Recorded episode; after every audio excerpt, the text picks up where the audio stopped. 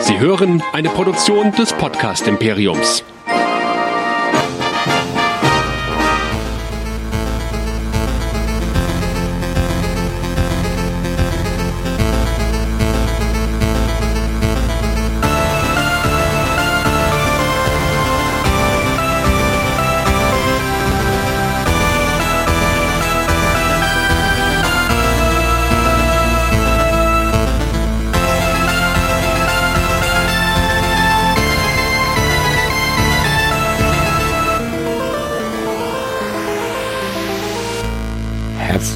Willkommen zur zweiten Ausgabe von West Nerds, dem Westworld Podcast bei Nerdizismus.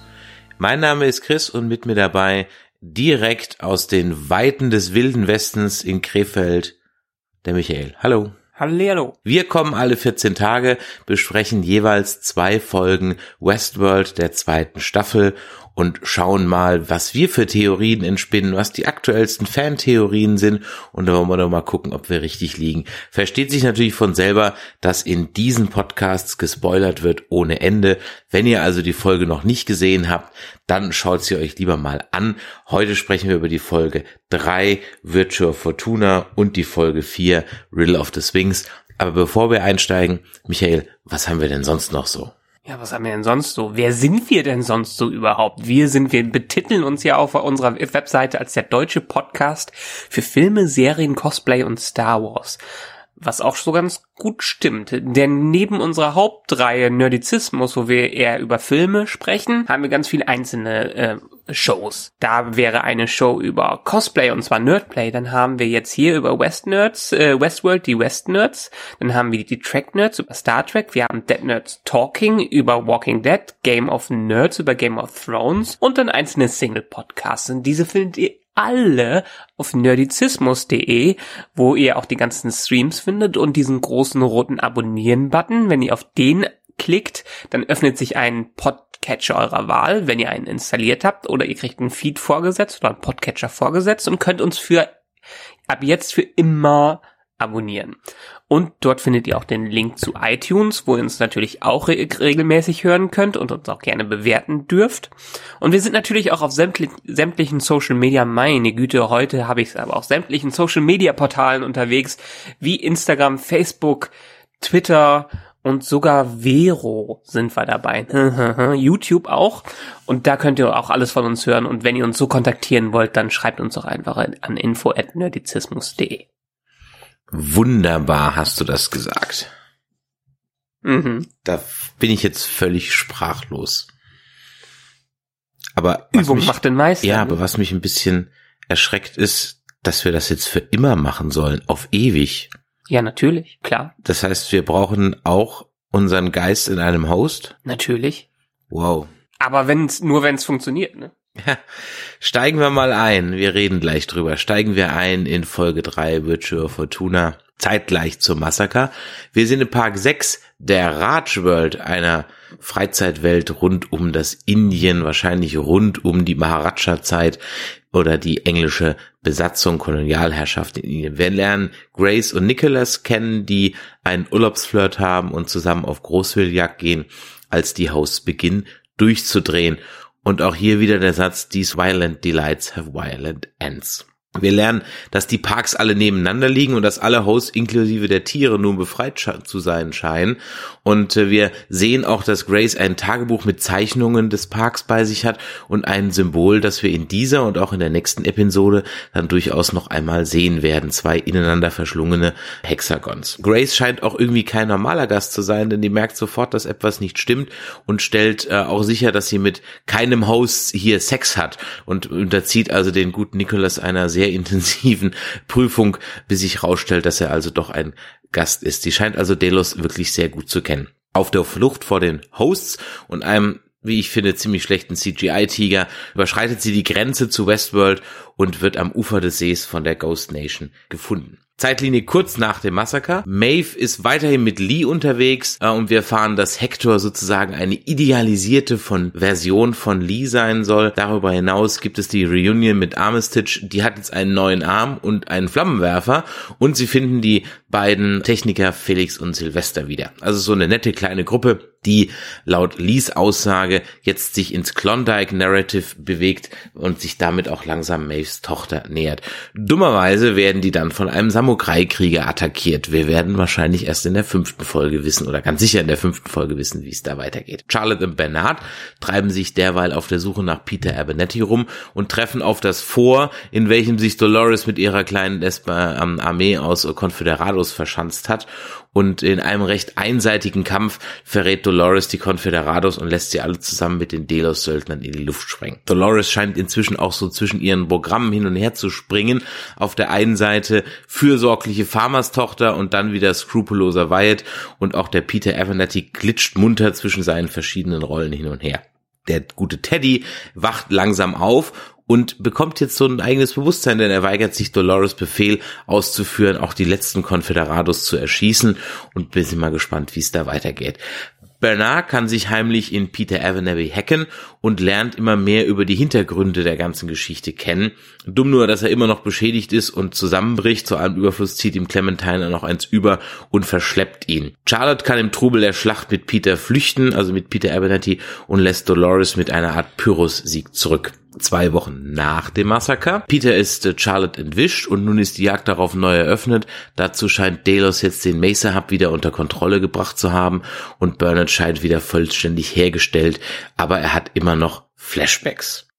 Episode 4 Riddle of the Sphinx. 30 Jahre habe ich jetzt mal so angenommen vor dem Massaker. James Delos ist gestorben, ebenso Logan, den haben wir ja schon in einer der vorigen Folgen gesehen, dass er sich wahrscheinlich mit einer Überdosis weggeknallt hat. Nur mit dem Unterschied, dass der Geist von James Delos in einen Host transferiert wurde.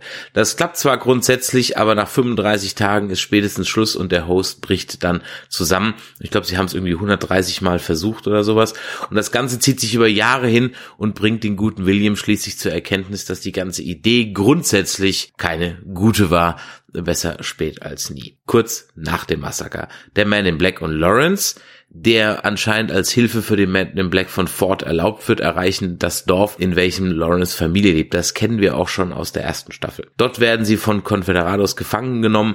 Der Man in Black kann aber mit einem Deal freikommen und tötet dann alle Bösen und rettet das Dorf. Also ein ganz klassischer Western-Plot hier in einer Folge verpackt. Ford schaltet sich wieder ein und gibt ähm, William den Ratschlag, wenn er nach vorne schaut, schaut er in die falsche Richtung.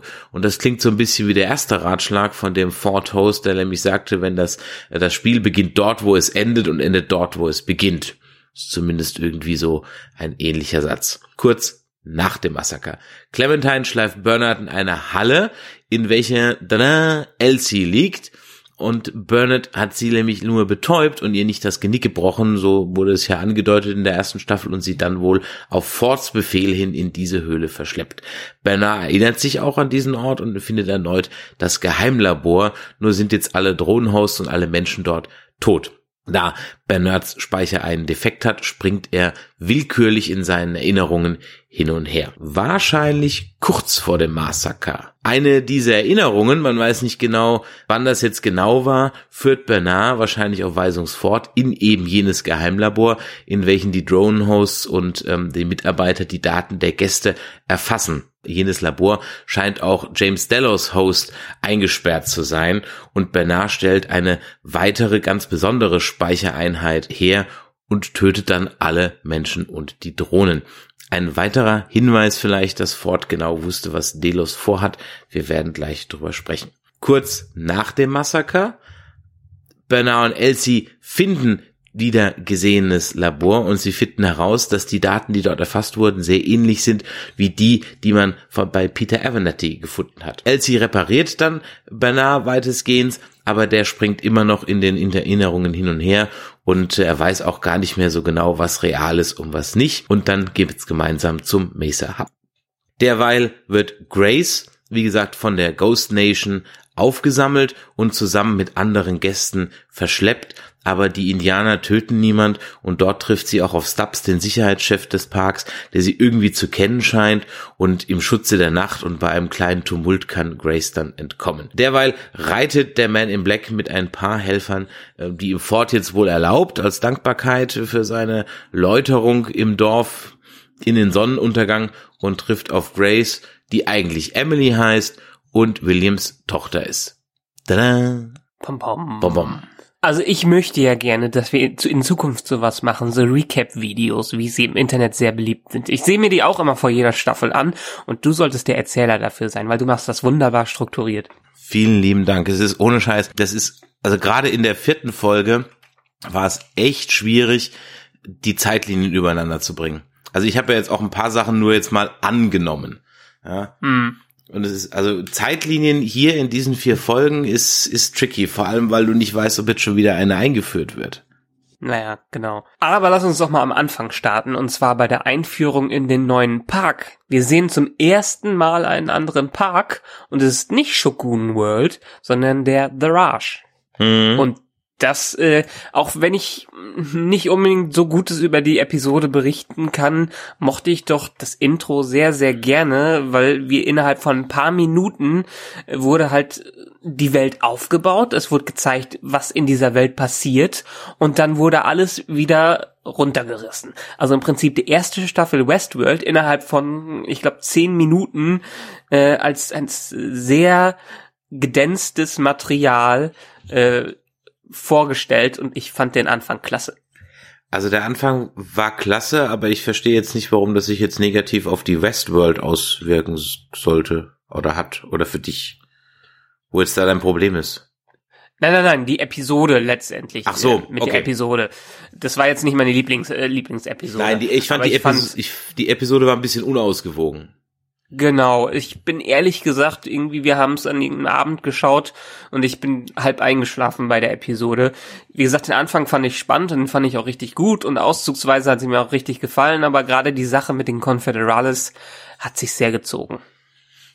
Das stimmt, die hat sich wirklich gezogen und hat am Ende jetzt auch gar nicht so den großen Payoff irgendwie gehabt. Ich meine, vielleicht kommt der noch, aber warum, was glaubst du denn, warum die Dolores die jetzt alle komplett verraten hat? Ja, weil sie hat ja irgendwie in irgendeiner Szene ja gesagt, manche Hosts sind es wert, gerettet zu werden und manche nicht. Und das sind jetzt scheinbar welche, die es nicht wert sind. Und damit habe ich dann auch generell das Problem, beziehungsweise ich sehe es auch aus ihrer Sicht, warum das eigentlich nicht sehr spannend für uns war. Wir haben die paar Charaktere, denen wir auch folgen, ähm, die wir auch liebgewonnen haben und mit denen wir mitfiebern.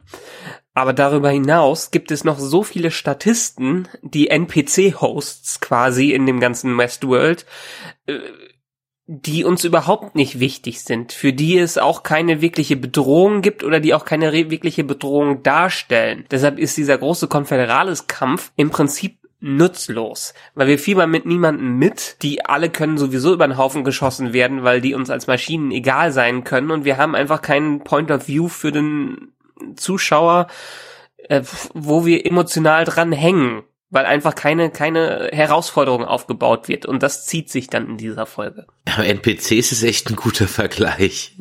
Ne? Ja, es passt wirklich. Es ist wirklich so wie, wie so ähm, missionswichtige Charakter und halt eben verkaufen sie auch diese wunderbaren Lederjacken. Ja, also. Genau.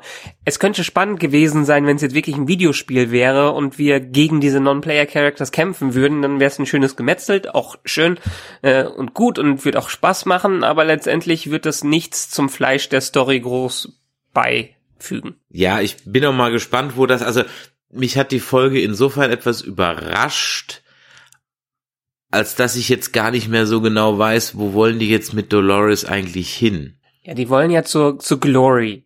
Also alle haben ja scheinbar das gleiche Ziel, zu dieser Ehre hinzugehen, Mhm. zu diesem Glanz, was scheinbar dann auch am Ende diese Waffe ist, diese ominöse Waffe, über die viel gesprochen wurde. Und da wollen sie ja alle hin. Das ist ja das große Ziel scheinbar jetzt für alle Gruppen da, außer vielleicht Maeve, die einfach nur zu ihrer Tochter. Die halt den Umweg über Shogun World jetzt anscheinend nimmt. Oder nach Shogun World rein will, weil da die Tochter ist. Ist ja die Frage, ob der Lee ihr die Wahrheit sagt, wenn er sagt, dass er jetzt in dem Klondike-Narrativ sind. Also sprich, hat sich der Samurai jetzt verirrt oder sind die in die falsche Richtung gelaufen, absichtlich oder unabsichtlich? Naja, man weiß ja, dass man, man hat ja schon mitbekommen, dass dieser Lee eigentlich ziemlich inkompetent ist äh, außerhalb seiner normalen Aufgaben und deshalb absolut keine Ahnung hat, wo der da auch ist. Deshalb kann ich mir schon vorstellen, dass die sich äh, verirren. Aber ist die Tochter, die Tochter soll im Klondike Narrative sein. Meinst du, das ist ein neuer Park? Das ist eigentlich doch nur eine bestimmte Ecke in Westworld. Das ist nur eine bestimmte Gefühl. Ecke, die halt da jetzt so in Klondike, Montana etc. halt spielt, irgendwo in Rocky Mountains. Mhm. Weil, wenn sie sich verirren und so einfach mal reinstolpern in einen anderen Park, also das macht dann nicht wirklich Sinn. Ich hätte mir auch eigentlich gedacht, dass es, aber anscheinend gibt es es ja nicht. Ich hätte ja eigentlich gedacht, dass es äh, so ein Failsafe auch gibt. Also, wenn es, es gibt ja diese Lichtschranken, die einem hm. Besucher, der den Park verlässt, sagen, er verlässt jetzt sein Spielgebiet, er muss wieder zurück. Ich hätte jetzt eigentlich gedacht, dass Hosts, die das verlassen, automatisch abgeschaltet werden. Na ja, gut, diese Regeln gelten ja Wahrscheinlich gelten die jetzt nicht mehr, ja. Ja. Deshalb, ach, ist dir übrigens aufgefallen, äh, wir haben Simon von The Walking Dead wieder gesehen in der Folge. Stimmt, das hatte ich jetzt in dem in dem äh, Zusammenfassung gar nicht erwähnt. Ja, und er wurde ganz lustig umprogrammiert, was ja auch dann wieder der äh, was eigentlich seinen Tod in der allerersten Folge dann eigentlich auch wieder so ein bisschen tragisch macht. Er wird ja da im Hintergrund erschossen von den ja. Delos Leuten, weil jetzt wäre er ja eigentlich nett programmiert. Und ich müsste die Folge eigentlich noch mal gucken, aber versucht er da nicht immer noch die zu beschützen? Ich glaube schon. Ich glaube ja, gell? Der versucht die da immer noch zu beschützen. Ja. Ja. Es ist ein schönes kleines ähm, Schmankerlwasser rein. Und das zeigt natürlich auch hier an dieser Stelle, wie komplex diese Serie ist, wie ineinander verwoben. Ich meine, in der ersten Staffel hatte man sich dann irgendwann darauf eingestellt oder das war die große Überraschung, dass wir jetzt auf verschiedenen Zeitebenen waren und da haben sie den Zuschauer noch ein bisschen geschont, aber jetzt wird hier ja sehr schonungslos gesprungen zwischen allen und vor allen Dingen hat man ja in der letzten Folge schon gesagt, ähm, für uns Zuschauer ist ja eigentlich aktuell so Bernard so ein bisschen der Fokus der Story. Und Bernard können wir überhaupt nicht vertrauen, äh, wie man in der zweiten Folge sieht, wo er jetzt ist. Weil diese Beschreibung, dass er jetzt durch diesen technischen Defekt nicht mehr zwischen Vergangenheit und Zukunft und Gegenwart unterscheiden kann, können wir ihm ja auch nicht trauen, egal was er sieht, wo das jetzt gerade stattfindet. Also ein bisschen gibt's ja diese, die Krawatte, aber die Frage ist natürlich wirklich, genau, was, wem, wem können wir, er sagt ja auch selber, er kann sich selber nicht mehr trauen. Ja. Das führt mir eigentlich zu so einer Frage, die ich mir aufgeschrieben habe, weil mir das dann nämlich nochmal aufgefallen ist. Die Frage ist ja, für wen ist diese zweite Speichereinheit? Ist die für mhm. Ford? Ist die vielleicht für Arnold? Und mhm. wenn die für Arnold ist, ich spinne das jetzt mal, weil ich weiß nicht, ob dir das aufgefallen ist, dass der Kurz nach dem Massaker, Bernard hat eine Narbe am, auf der Wange. Und der zwei okay. Wochen nach dem Massaker, Bernard hat keine Narbe mehr. Oh, okay, das ist mir in der Tat nicht aufgefallen. Also jetzt gibt's ja dieses, dieses, dieses Wunderding, mit dem sie die, das auch wieder heilen können. Okay, aber die äh, Elsie sagt doch, wir müssen äh, so sinngemäß, wir müssen für dich einen neuen Körper finden oder irgendwie sowas. Ir irgendwie so was sagt die. Na. Und vielleicht ist ja, ja das ein, äh, diese diese Speicher, äh, vielleicht ist ja der ich habe jetzt nicht drauf geachtet, ob die den in den ersten zwei Folgen mit Bernard anreden in den die die die Delos Söldner zwei Wochen nach dem Massaker oder ob die dem gar nicht mit Namen anreden. Vielleicht ist das ja dann der Arnold eigentlich. Mhm. Genau, da greifen wir aber jetzt schon, glaube ich, wieder ein bisschen voraus. Ist eine schöne Theorie, über die ich gerne auch gleich nochmal sprechen würde. Aber lass uns vielleicht nochmal in der ersten Folge bleiben, damit wir die nochmal abschließen können. Ähm, das Creepige hier dran ist ja, also letztendlich durch alle Narrative gehen wir so durch und uns wird auch klar, dass mit Peter Abernathy irgendwas noch nicht richtig stimmen kann, dass an ihm schon irgendwas manipuliert wurde. Ähm, was die Macher von Westworld auch nicht gemacht haben, sondern scheinbar Delos. Ja, das sind dann nur so kleine Brotkrumen, die uns zu, äh, zugeworfen werden. Genauso wie äh, Clementine, die ja eigentlich auch im Cold Storage in, eingelagert wurde und nicht mehr richtig funktionieren dürfte. Und es ist die Frage, unter welcher Kontrolle, von wem ist die denn jetzt? Ähm, hat Ford die unter Kontrolle oder hat irgendwer anders die noch unter Kontrolle? Also mit dem Wissen der vierten Folge würde ich sagen, dass Ford die unter Kontrolle hat. Meinst du? Ja. Also das Ford sie, doch die, noch so ein bisschen. sie schleift ihn ja absichtlich vor diese Höhle, wo das andere Geheimlabor ist und lässt ihn dann da liegen, gibt ihm ja sogar noch eine Waffe. Mhm. Und erklärt sich auch nicht. Also macht für mich, also es macht für mich nur Sinn, wenn Ford, und da bringst du mich jetzt auf die Idee, vielleicht hat Ford ja auch so ein bisschen die Kontrolle über die ganzen eingelagerten Hosts. Ja.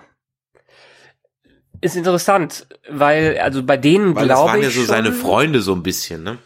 Mhm. Bei denen glaube ich schon, weil man sieht ja auch, dass Ford scheinbar oder das äh, Bewusstsein von Ford äh, zwischen den verschiedenen Hosts hin und her springen kann.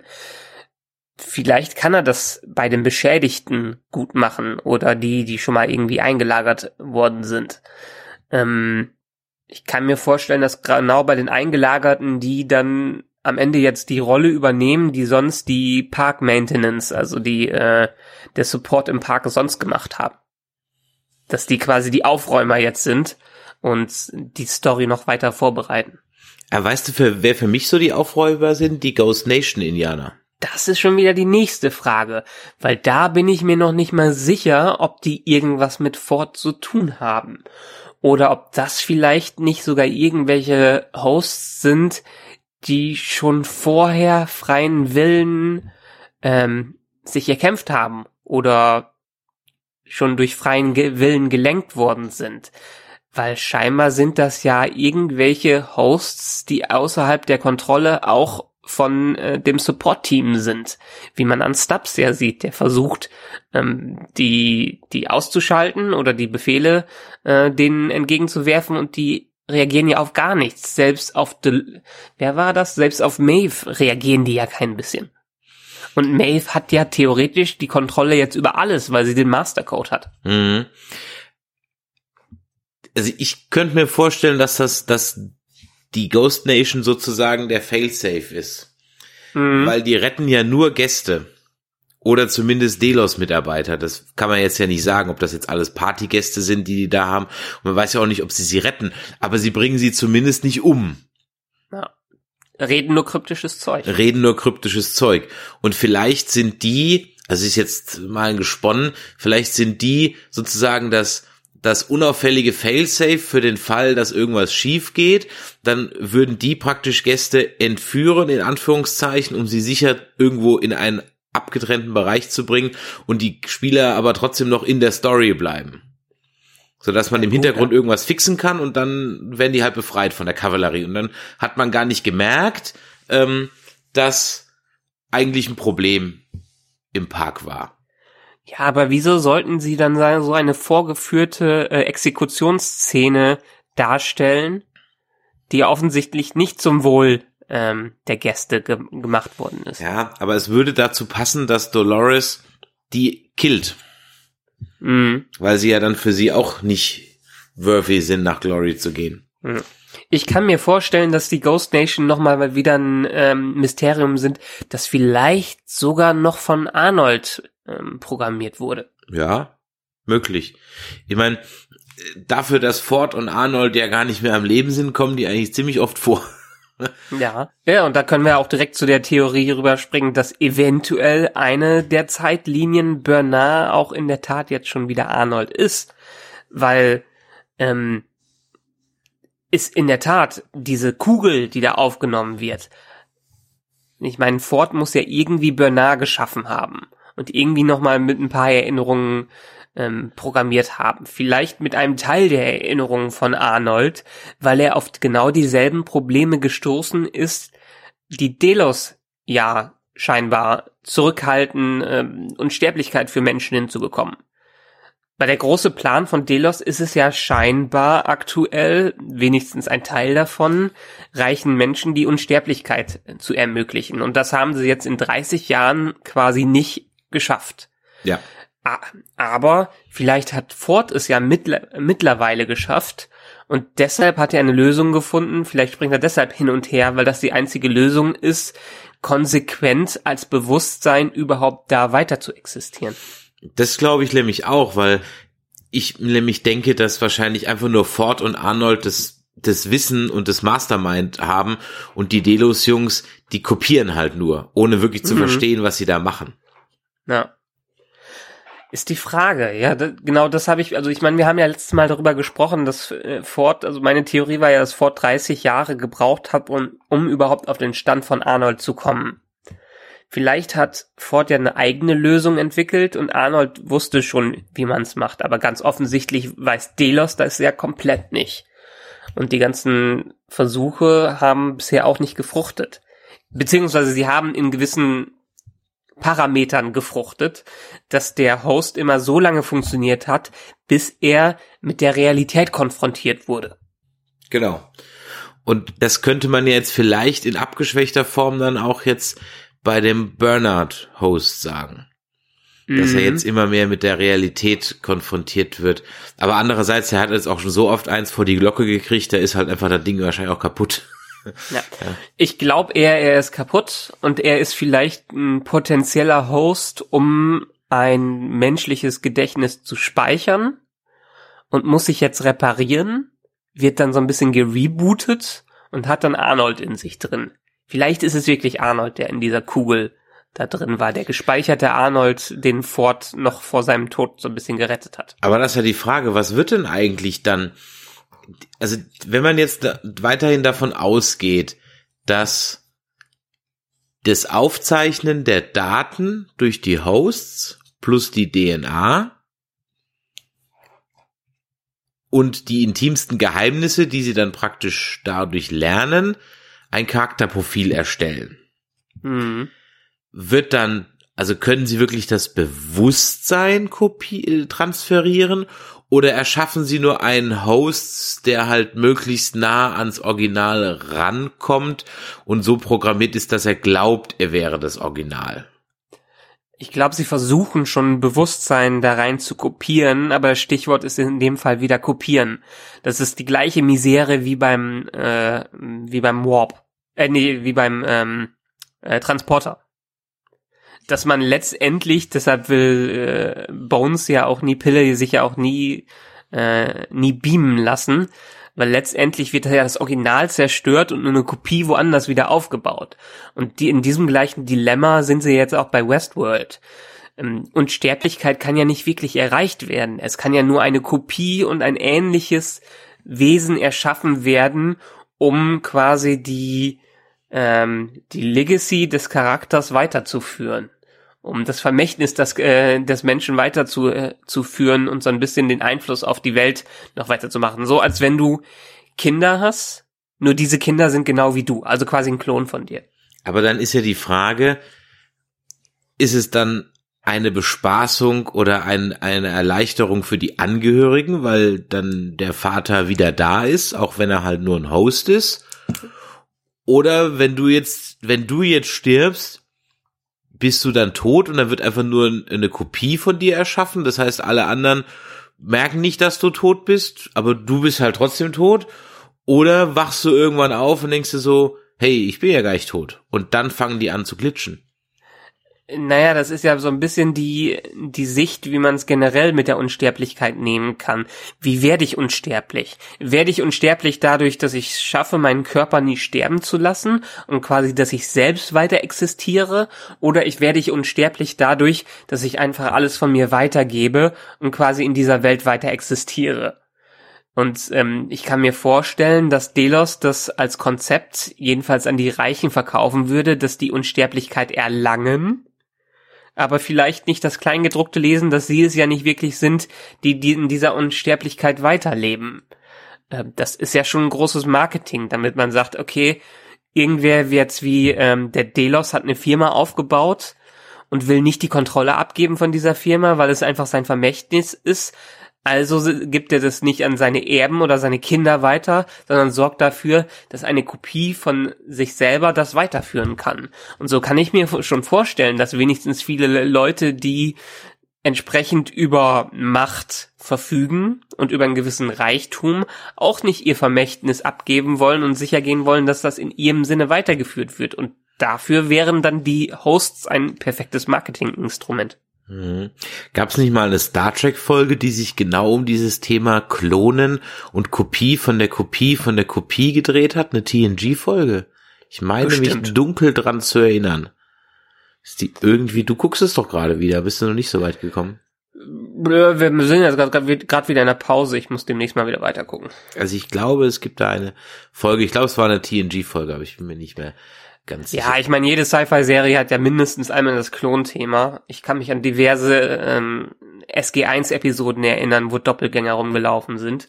Genau das Thema aufgekommen ist, als es diese typische äh, irgendwer wacht in, einem, in einer unbekannten Umgebung auf, denkt, dass er das und das macht und dass er der Richtige ist und später erkennt er, oh nein, ich bin nur eine Kopie vom Original. Hm. Aber ich fühle mich doch wie das Original. Wieso bin ich dann nicht das Original? Apropos Original, als ich Elsie wieder gesehen habe, was mich äh, sehr gefreut hat, war mein zweiter Gedanke, hm, dafür, dass die jetzt schon ein paar Tage in der Höhle liegt, sieht die aber ziemlich proper aus. Ob die echt ist? Ähm, ich glaube schon. Ich glaube auch, dass sie echt ist, aber ja. das war so erst, okay, die sieht jetzt aber ein bisschen zu gestylt aus. Die hätte ich jetzt ein bisschen auf abgeranzter geschminkt irgendwie. Ja, müssen wir so ein bisschen in die Zeitlinie beachten. Ich weiß nicht, wann, wann ist das genau passiert, das, als sie. Das muss kurz vor dem Massaker gewesen sein. Genau, kurz vor dem Massaker, aber ist es jetzt, wenn es ein Tag wäre, dann wäre es ja jetzt nicht so schlimm. Bernard hat ja scheinbar Verpflegung dagelassen. Mhm. Und wenn jetzt nicht irgendwelche Staubstürme da auftreten, dann kann man ja einigermaßen, hätte man vielleicht ein paar fettigere Haare.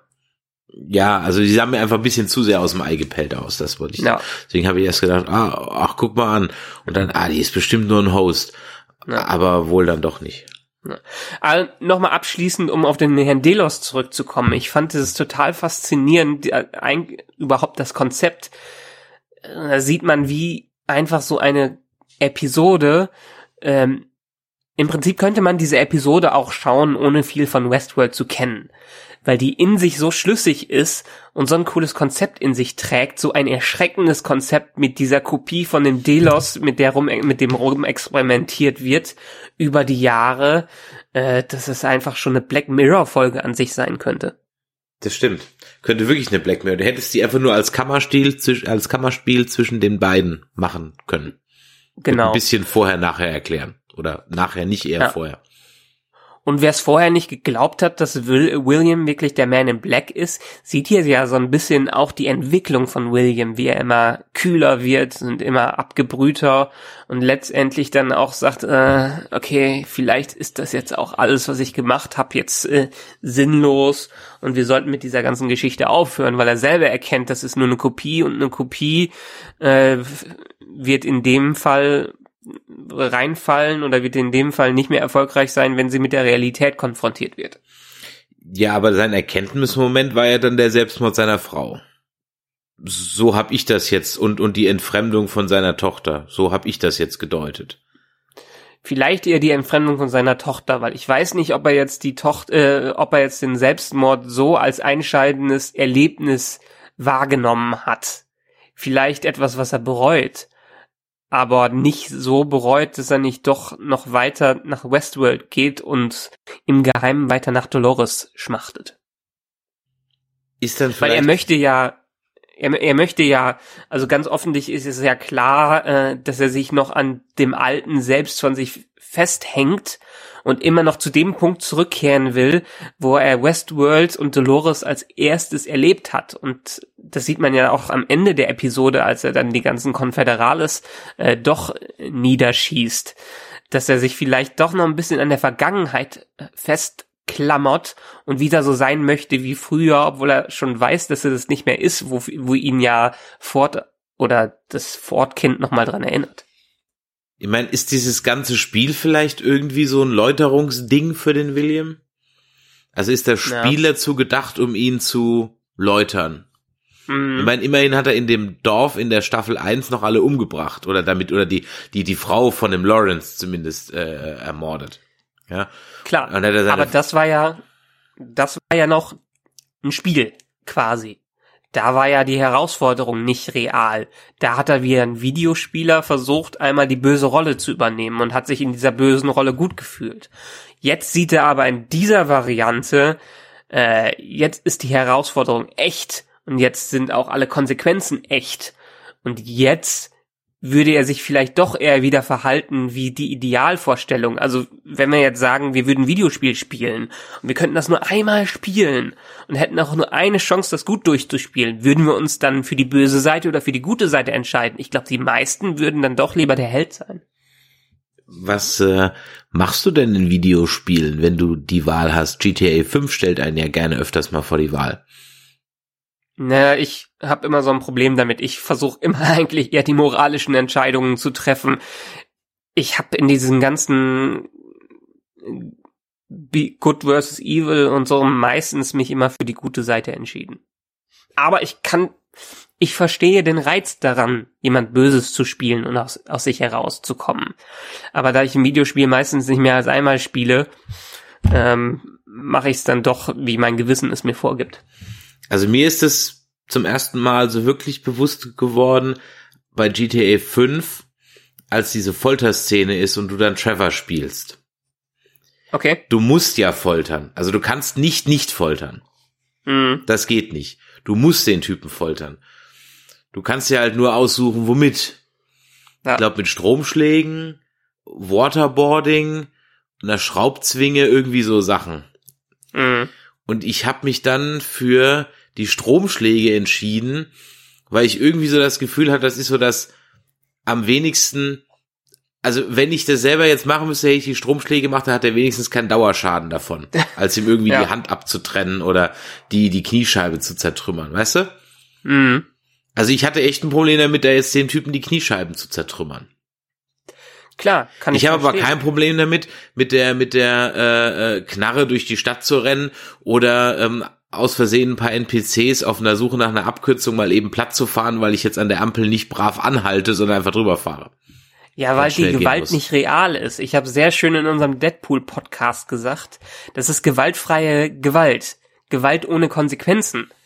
Aber in so einer Folterszene, die ja emotional an einen rangeht und die viel realer ist und nicht so abstrakt wie alles andere, dann überlegt man dreimal, ob man nicht wirklich die moralische Entscheidung treffen möchte. Deshalb auch hier wieder, äh, William hatte jetzt 30 Jahre, Jahre lang Zeit, hat bestimmt einige Zeit den Helden gespielt und hat versucht, den Helden zu sein.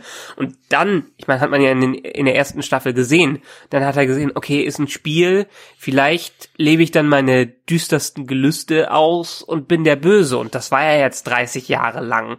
Und jetzt sieht er, okay, es gibt keine zweite Chance. Deshalb, die Konsequenzen sind echt. Ich muss mich vielleicht doch eines Besseren besinnen. Was glaubst du, wird mit der Emily, seiner Tochter, jetzt passieren? Oder wie geht das weiter? Ist dir übrigens aufgefallen, dass ihre Hut grau ist? Nee, müsste ich mal gucken.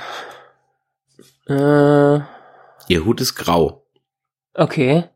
Ja, das passt ja gut. Äh, wenn einerseits William der Man in Black ist, von weiß zu schwarz und dann genau jemanden schafft, der eigentlich eher die Grautöne ähm, repräsentiert. Ich meine, sie wird ja als Tochter mit, sie weiß ja scheinbar, wie sie in den Parks zurechtkommt. Das sieht Mhm. man ja in der ersten Folge dadurch, beziehungsweise in der zweiten Folge dadurch, dass sie scheinbar den, äh, die Sprache der Ghost Nation kann. Ja. Das heißt, man hat sich so dermaßen in das Spiel reingearbeitet, dass man Klingonisch kann. Da ist man so ein Nerd, dass man Klingonisch kann und ist so in dieser Welt verwurzelt, dass man jeden kleinen Trick kennt. Und sie hat scheinbar ja auch mindestens 20 Jahre Zeit gehabt, sich in Westworld auszutoben und nimmt wahrscheinlich auch ihrem Vater übel, was er ihrer Mutter angetan hat, weil er so obsessiv in Westworld unterwegs war und da den Bösen gespielt hat, äh, dass sie wahrscheinlich wirklich eine Trotzreaktion zu komplett dem ist, was ihr Vater repräsentiert. Und ich kann mir auch vorstellen, dass sie gegen das alles arbeitet, was Delos generell vorhat.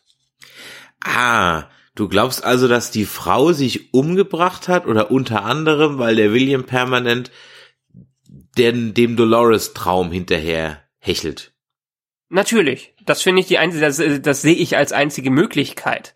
Weil wenn sie irgendwann rausgefunden hat, hat das nicht sogar in der ersten Staffel äh, mal gesagt, meine Frau hat's gesehen und hat gesehen die Dunkelheit in mir oder so und ähm, kam damit nicht klar und hat sich umgebracht. Also jedenfalls habe ich hab ich so in Erinnerung und ich kann mir vorstellen, dass wenn man draußen in der normalen Welt als guter Mensch rumgeht und scheinbar auch irgendwelche wissenschaftlichen Entdeckungen gemacht hat, die die Menschheit weiter voranbringt äh, und die viele Leute heilt, sei es irgendwelche Krankheiten.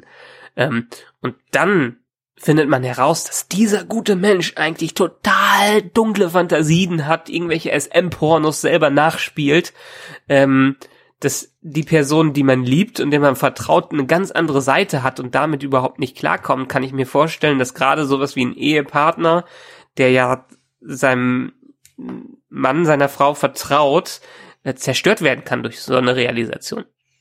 Ich hatte es jetzt ein bisschen darauf geschoben, dass ich eigentlich dachte,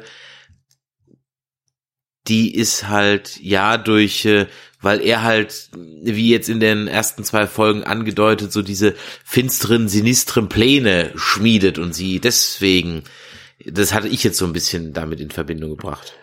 Das glaube ich nicht. Ich glaube, das hat die Frau wahrscheinlich nie rausgefunden. Ich glaube, die Frau hat nur gesehen, wie sehr äh, ihn der Park vereinnahmt und wie obsessiv er einfach in dieser Welt unterwegs ist und dadurch die reale Welt komplett vergessen hat. Das glaube ich eher war ein Faktor dafür, ähm, dass sie sich umgebracht hat als äh, alles andere. Ich glaube nicht, dass er seiner Frau irgendwann mal die Wahrheit erzählt hat. Ah, okay. Ja, tendiere ich jetzt, stimmt, habe ich so noch nicht drüber nachgedacht, tendiere ich aber dann doch eher so zu, zu deiner Variante, ja. Und man hat ja auch in dieser einen Folge, in der zweiten Folge mit dem Rückblick in der realen Welt, ja den Blick der Frau gesehen, als sie gesehen hat, wie William Dolores angesehen hat. Ja, stimmt. Ja, die Reaktion war eindeutig. Ja, hast recht.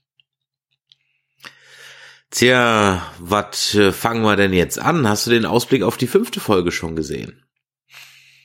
Ich habe den in der Tat gesehen die und da sind wir in Shogun World. Die ne? scheint auch mehr oder weniger komplett dort zu spielen. Zumindest gab es ja. nichts großartig anderes. Mhm. Bin mal gespannt, wie das sich jetzt ausspielt oder wie der Österreicher sagt, wie es ausgeht. Ähm, ich, ich war jetzt ein bisschen überrascht, dass wir in der vierten Folge von Dolores jetzt gar nichts gesehen haben.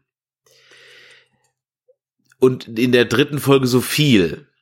Mhm. Deswegen war auch das Pacing in der vierten Folge fand ich super. Also die, die, das Pacing der vierten Folge war sensationell gut. Ja, das war wie ein Minifilm, ne? War wie ein Minifilm.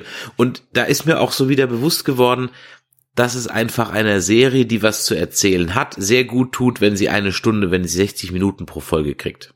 Ja, und hier ist es ja in der Tat, die haben ja in der vierten Folge eine Stunde zwölf oder eine Stunde zehn sogar gehabt ähm, und richtig viel Zeit gehabt. Ich meine, das wurde im Vorhinein schon angekündigt, dass manche Folgen richtig lang sein werden, aber die haben diese Staffel ja auch schon über anderthalb Jahre entwickelt. Und im Hintergrund sind ja auch Macher, die eigentlich aus der Filmwelt kommen und in der Filmwelt muss man halt wirklich alles auf einen Punkt kriegen und alles in so viel Szenen, in so wenig Szenen wie möglich reinzubekommen, dass es wirklich jede Szene eine tiefere Bedeutung bekommt. Und diesen cineastischen Ansatz, den finde ich, den sieht man in jeder Westworld-Folge an jeder Stelle und jeder Szene. Glaubst du, die Showrunner von Westworld könnten The Walking Dead retten?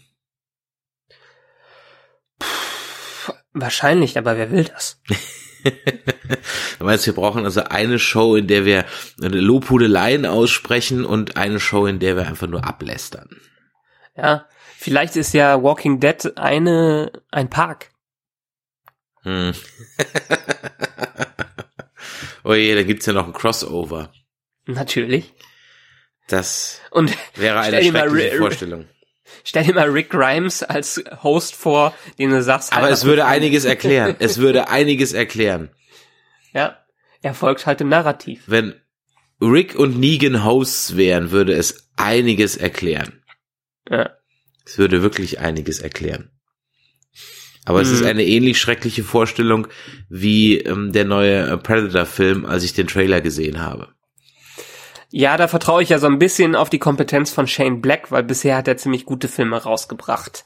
Iron Man 3 ist einer von denen mm, und das The Good Guys. Aber einer der schwächeren MCU-Filme, Iron Man 3. Ja, aber Iron Man 3, man hat schon einen Stil von äh, Shane Black gesehen und was hat er noch gemacht? Der hat äh, gemacht The Nice Guys, das war das. The Nice Guys fand ich einen guten Film und Kiss Kiss Bang Bang. Ähm, Und Lethal Weapon 1 ist ja auf seinem Mist gewachsen. Ja, dann hoffen wir mal. Also es, der Trailer fühlt sich an, ah, wie, das hatten wir doch schon mal in Alien vs. Predator 2. Das war ja auch so ein Small Town Highschool Slasher Rip-Off Ding. Und jetzt habe ich irgendwie das Gefühl gehabt, da versucht jemand krampfhaft so eine Stranger Things Nummer reinzubringen. Ja, vielleicht. Also, hm. Aber da muss ich auch wieder sagen, die Trailer zu Shane Black Filmen fand ich nie so gut wie die Filme an sich. Na, dann hoffen wir mal. Wir sind aber jetzt mhm. hier nicht in unserem Film-Podcast, sondern den könnt ihr auf nerdizismus.de dann hören. Da gibt's aktuell, wie der Michael gerade gesagt hat, eine spoilerfreie Review zu Deadpool 2. Es gibt ein Massive Spoiler-Talk, der auch fast anderthalb Stunden lang ist, über den Infinity War. Und da geht's auch bald schon wieder weiter mit einem spoilerfreien Kurzreview zu Solo A Star Wars Story. Dazu könnt ihr uns noch live on stage erleben und zwar am nächsten Wochenende in Bonn auf der FedCon. Dort sind wir am Samstag um 16 Uhr und spielen unser berühmtes, berüchtigtes Nerdquiz, diesmal in der Star Trek Edition. Und am Sonntag, da haben wir ein absolutes Highlight, ich glaube um 14 Uhr, glaube ich, bin ich ganz sicher, 15 Uhr. Da freue ich mich schon ganz besonders drauf. Da haben wir nämlich ein Panel mit ganz vielen Star Trek Podcasts. Da ist der Federation Cast dabei, da ist Track am Dienstag dabei, da ist Radio Track FM dabei und so weiter und so weiter. Also eine richtig dolle Runde wird es werden. Da freue ich mich schon wie Bolle drauf und vielleicht ist ja der ein oder andere Hörer auch am Wochenende in Bonn auf der FedCon, dann twittert doch mal oder schreibt uns eine Nachricht auf Facebook oder per E-Mail an info@nerdizismus.de. Ganz besonders freuen wir uns auch, wenn ihr diese Folge und natürlich auch alle anderen Folgen bewertet. Das könnt ihr auf iTunes tun. Das könnt ihr auf Facebook tun, das könnt ihr auch auf unserer Webseite tun, denn da gibt's unter jeder Folge immer ein kleines Umfragetool, das ihr gerne benutzen könnt und natürlich über Feedback und vor allem eure Theorien, da freuen wir uns ganz besonders drauf. Vielleicht haben wir auch irgendwas vergessen oder wir sind irgendwo auf einem ganz falschen Dampfer oder auf dem Holzweg unterwegs. Sagt uns doch mal, wo ihr glaubt, wo die Westworld-Reise hingeht. In diesem Sinne, vielen Dank fürs Zuhören, vielen Dank für eure Zeit, Michael, auch dir wieder vielen Dank für deine wieder erhellenden Einsichten und in diesem Fall bis vielleicht am Wochenende oder in zwei Wochen. Ciao. Tschö.